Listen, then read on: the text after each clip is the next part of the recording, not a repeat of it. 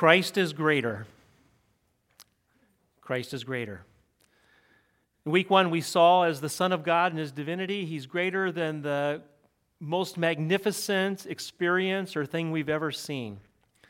For the people who received this letter, it was manifestations of angels. We can submit anything that we want in this that has our interest. Christ is greater. Week two, we saw that in his humanity, he was greater than the devil and everything that the de- devil carries death and fear and all the things wrapped in it. And today we explore Jesus as the great high priest. But not a high priest who's separated from us, but one who can sympathize with our greatest struggle. Now, to get at this message, we have to remember immediately who this letter was sent to. It was sent to the diaspora Hebrews People who had begun in the Hebrew faith but had a revelation that Jesus was the Messiah that they were looking for, and the new terminology was that Christ is Lord. In that lordship, it changed everything about their lives. As diaspora, they were immigrants, and so they lived with very few rights. There was a pecking order in the system of the day. There were the Romans, and there were the Greeks, and there were the foreigners. And beyond that, they were Jewish. There was a pecking order in the foreigners, and the Jews were far down on the line. And then, worst of all, they named their allegiance to this one called Jesus. You see, when they set out in their faith, they took up their cross and denied themselves and followed Christ. They thought a better life was coming for them, but they were severely persecuted for this. And as when persecution comes and when trouble comes to our life, we can begin to second guess. I'm sure they were asking at different times, and the reason I believe this is because I see the writer of Hebrews cheering them on. They're thinking, is this really worth it? Should we turn back on the things that we've said? Why have we brought this trouble upon us? And I hear in the writer of Hebrews a cheerleader. Twelve times in the letter, he says, Let us. He builds these aspects of how greater Christ is and the greater work of Christ, and because of that, there's implications. You see, knowledge of Jesus is not just theological knowledge that you tuck in your head, it's knowledge that you appropriate that changes everything about your life. And he wants them to know now that they have one who understands what they've been through. They have a great high priest and in their difficult situation, when they're feeling temptation to turn and they're feeling vulnerability on every side and misunderstood, the writer wants them to see that they are not forgotten by God. He sees and he truly understands and sympathizes with them. Now, this man- message will land to you today on the basis of how much trouble and sense of being unheard you have in your life. Bottom line is if it's going really well for you, tuck this one in your pocket for some time down the road. But if your world is turned upside down in any way and you're feeling trouble, this is a word for you this morning. So let's go to the text and see how the writer depicts it. Verse 14. Since then, we have a great high priest who has passed through the heavens, Jesus, the Son of God. Let us hold fast our confession. For we do not have a high priest who is unable to sympathize with our weakness, but one who in every respect has been tempted as we are, and yet without sin. So we got to get into this idea of a priest, this high priest. What's going on here? There was a triad of three leaders in uh, Jewish history that helped people experience the presence of God. It's a hierarchical culture. Hierarchy likes to experience God through others. Egalitarian culture likes to experience God on our own. Bless the Lord for the priesthood of all believers because that makes us feel comfortable as Americans. Other cultures don't like the priesthood of believers as much. They like to have somebody that helps get them to God. And in that culture, the way, that's the way it was prophet, priest, and king. The prophet was the one who spoke for God to the people. The prophet brought correction. The prophet brought God's word to get them back online.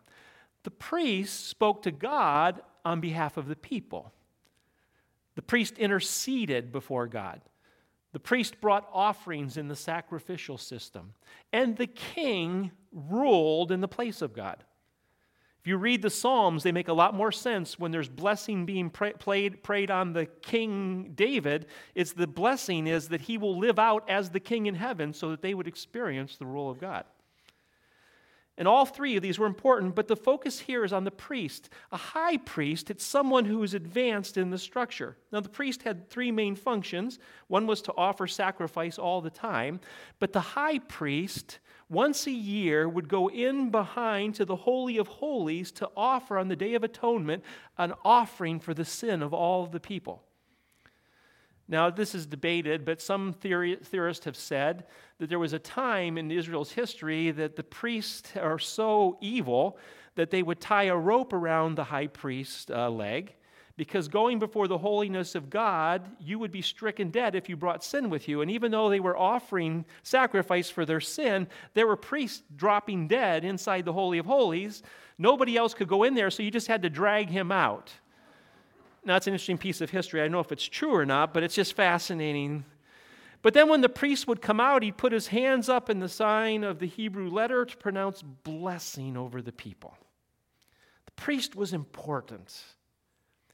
Well, Jesus is the fulfillment of that triad true prophet, priest, and king. And the writer of Hebrews wants us to understand he's the great high priest because there's implications for the people's lives. You see, this high priest is not one who can, uh, though when he comes from a divine state, doesn't understand where they're coming from. Listen to the language. Since we have a great high priest who has passed through the heavens, Jesus, the Son of God, here's his divinity. The people might think, well, as God, he doesn't know what we're going through. You don't know what it's like down here representing you, God. It's a lot tougher than sitting up there on your throne. This is Jesus, the Son of God, the one who passed through the heavenlies. There's a subtle interest, uh, image here to the high priest who passed through the veil. There's a lot happening in the people's minds. But then it goes on to say this um, For he, we do not have a high priest who is unable to sympathize with our weaknesses, but one in whom every respect has been tempted as we are, yet without sin.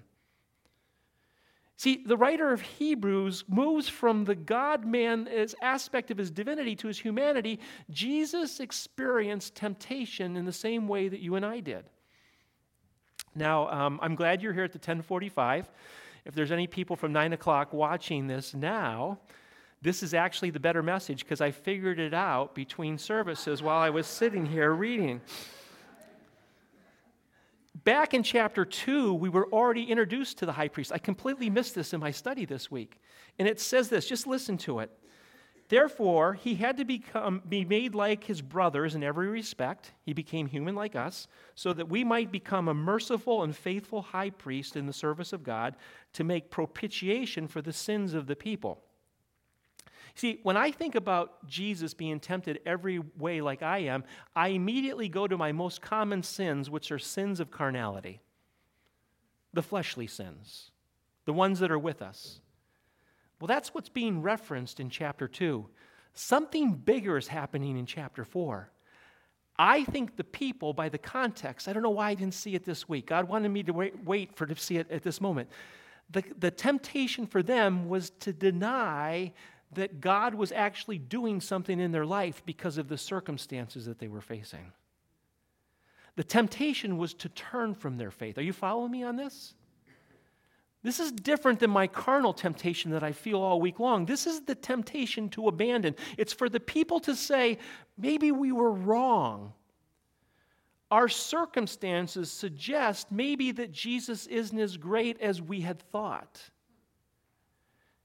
And now the writer of Hebrews is saying not only does he see, but he sympathizes with our weaknesses because he's been tempted as we are. Now, what makes me think about this aspect of turning? Go now to verses 7 to 9. Uh, by the way, those of you who wanted me to deal with the priest from the Melchizedek line, I'm not touching that one. So you can come back at another time for that. We'll be here till like 3 o'clock. So I just want to get to this. This is the important part for us. In verse 7 of chapter 5, in the days of his flesh, Jesus offered up prayers and supplications with loud cries and tears to him who was able to save him from death, and he was heard because of his reverence. Although he was a son, he learned obedience through what he suffered. Do you see how the writer of Hebrews is connecting this to the most crisis moment in Jesus' life? You've been reading the Bible long enough to know this is the Garden of Gethsemane. This is when Jesus is questioning the Father is this really the way you're going to do it? Mark tells us in his commentary of Jesus going into the garden that Jesus began to become greatly distressed and t- troubled. Remember, Mark is writing what Peter's telling him from the account. Peter's remembering what was on Jesus. Remember, Jesus is the one who walked with this incredible power, the presence of the kingdom of God. And Mark's looking on him, and, or uh, Peter's looking on him, and he sees him troubled and distressed. Jesus himself says to them, My soul is very sorrowful, even unto the point of death. Luke tells us in his account that Jesus sweat what seemed like blood, uh, drops of blood.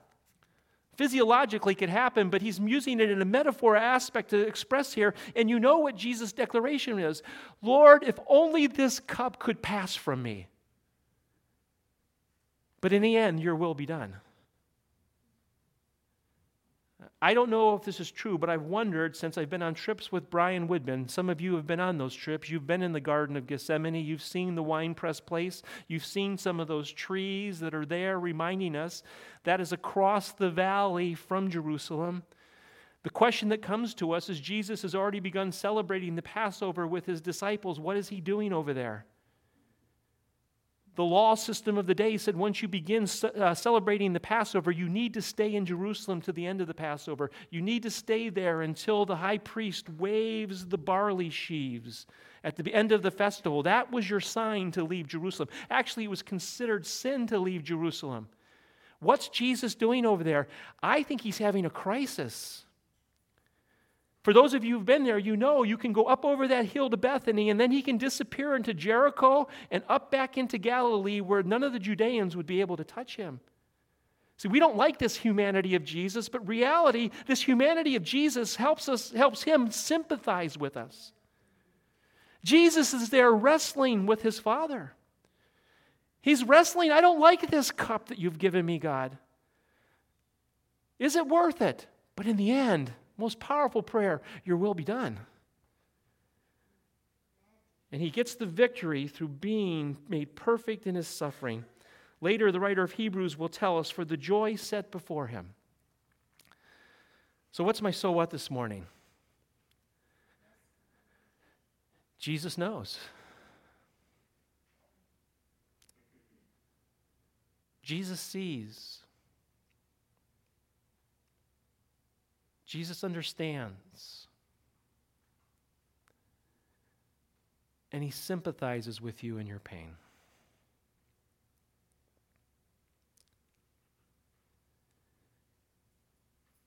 Though he's the eternal God who comes in incarnational form and goes back and is ascended into heaven and is seated at the right hand of the Father, and all powers and authorities and dominions are underneath his feet, he does not sit aloof on his throne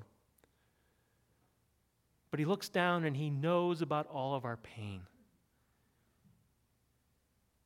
See, sometimes it's not about having our pain relieved, but it's about having someone understand. Yes, we want our pain relieved. We want our situation resolved, but just knowing that our Creator knows and our Creator has experienced can give us the courage to keep going on. You see, for the cheerleader, the writer of Hebrews, it's not so much about the so what, but it's about the now what's. Because knowing this about Jesus only has value when we appropriate it. So, hear what the writer of Hebrews says to us. He says this Let us hold fast our confession. What's he saying here? We use confession in our worship service, but I don't think it's that intent. We use the Apostles' Creed, which is the different things that we believe that are part of our confession. We confess before we go to the Lord's table, agreeing with God that we need Him in this relationship. The confession that he's referring to would have been the confession of the people of God in the day Jesus is Lord.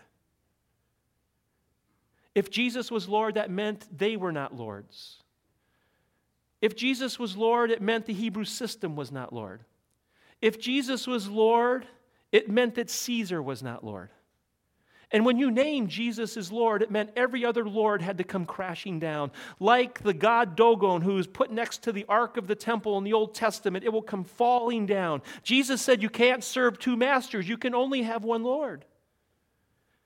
Jesus said, Seek first the kingdom of God, and all these things will be added unto you. If we seek all these other things first, we'll never get the kingdom. Let's replace the word for a moment. Seek first the king and all of these other things will be added unto you. If we seek all these other things, we will never know the King. The true blessings, the joy, and the mystery of the book of, the letter to the Hebrews will only partially come to us if we do not make Jesus Lord. Praise the Lord that Jesus is Savior, but even better, praise the Lord when He becomes Lord. Huh. There it is. So let me ask you is Jesus Lord?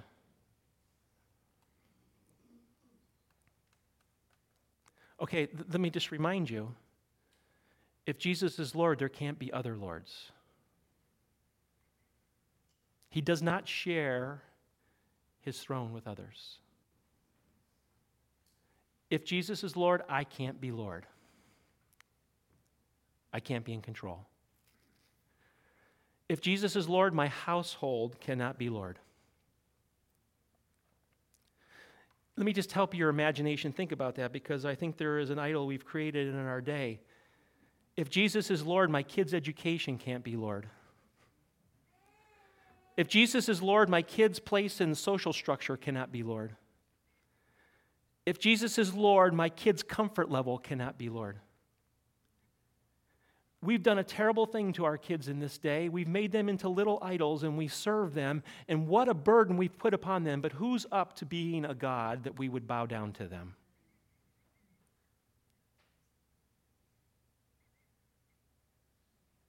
Please, don't make them the center of the universe. Because if they're the center of your, your universe, they're never going to get Jesus as Lord for themselves. means my work cannot be Lord. talking about work and where I make my income. My money cannot be Lord. My retirement and my plan for retirement can't be Lord. My house cannot be Lord. My exercise cannot be Lord. My church cannot be Lord. My reputation cannot be Lord. My health cannot be Lord. My appearance cannot be Lord. And certainly my comfort cannot be Lord.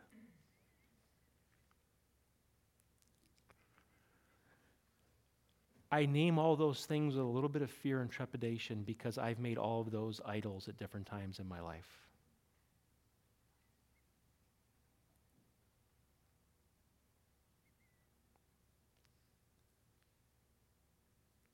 See, the second let us will never happen until the first let us becomes the true reality in our life. Because we'll never know the shalom of Jesus until Jesus becomes Lord. We won't.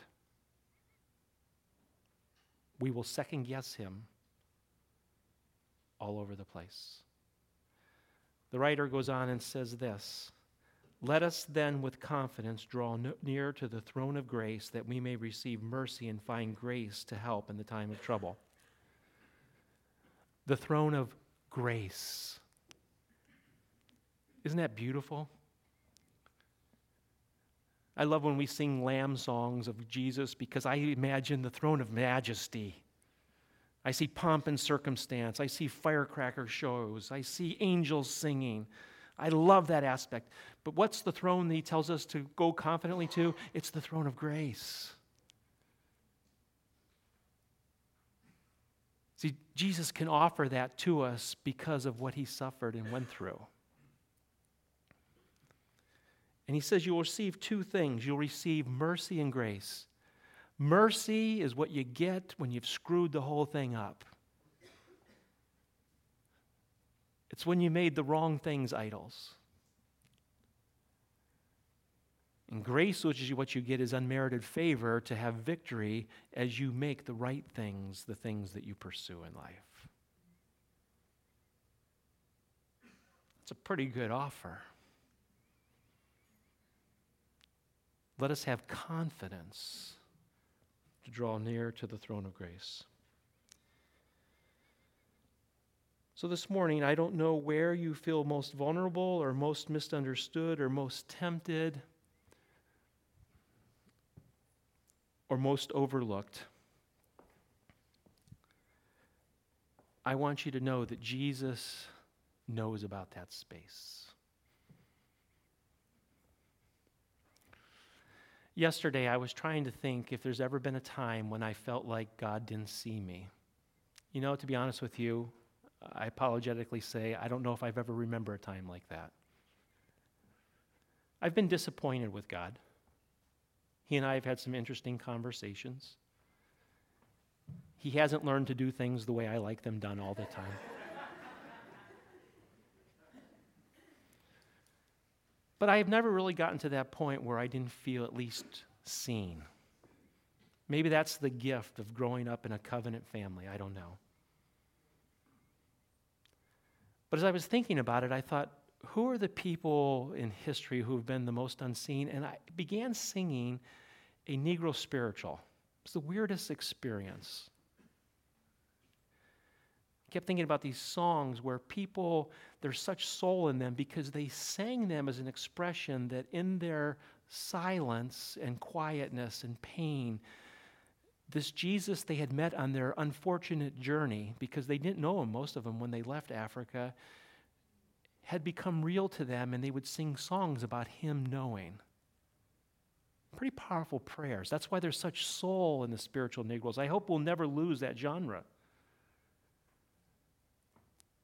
But it made me start thinking about a potential slave. So I went to West Africa in my mind and I thought about a 10 or 11 year old girl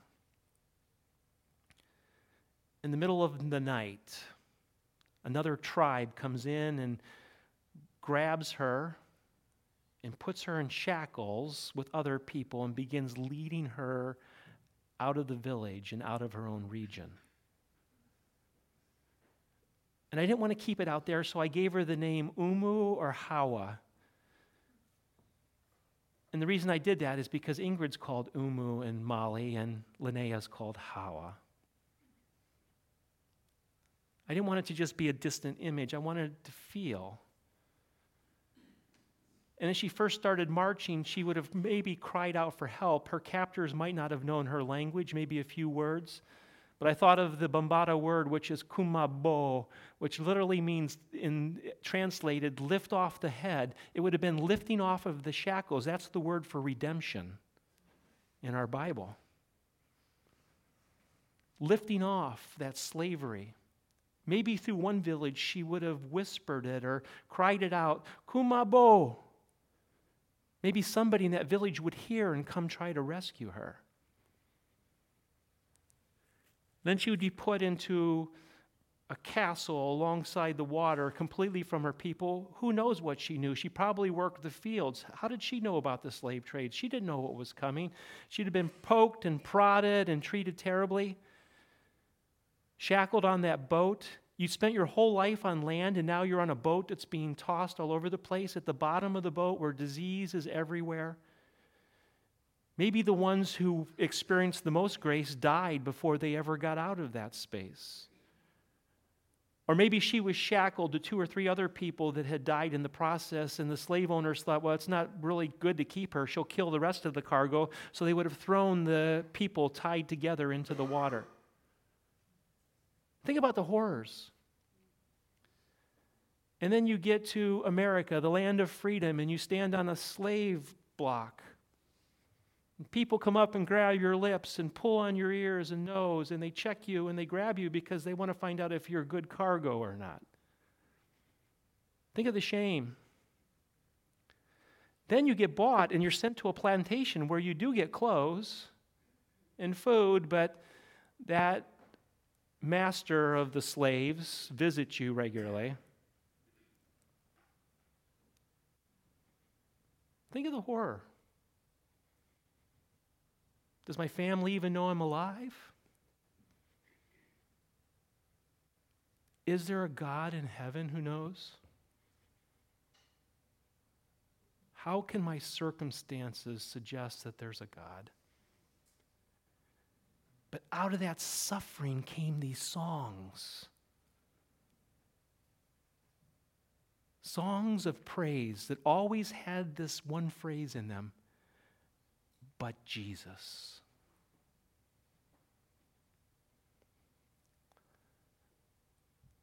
So, I don't know this morning where you feel misunderstood or tempted to turn or feel that life is going the wrong way. Put yourself in a space and listen to this song. And please hear the words, but Jesus.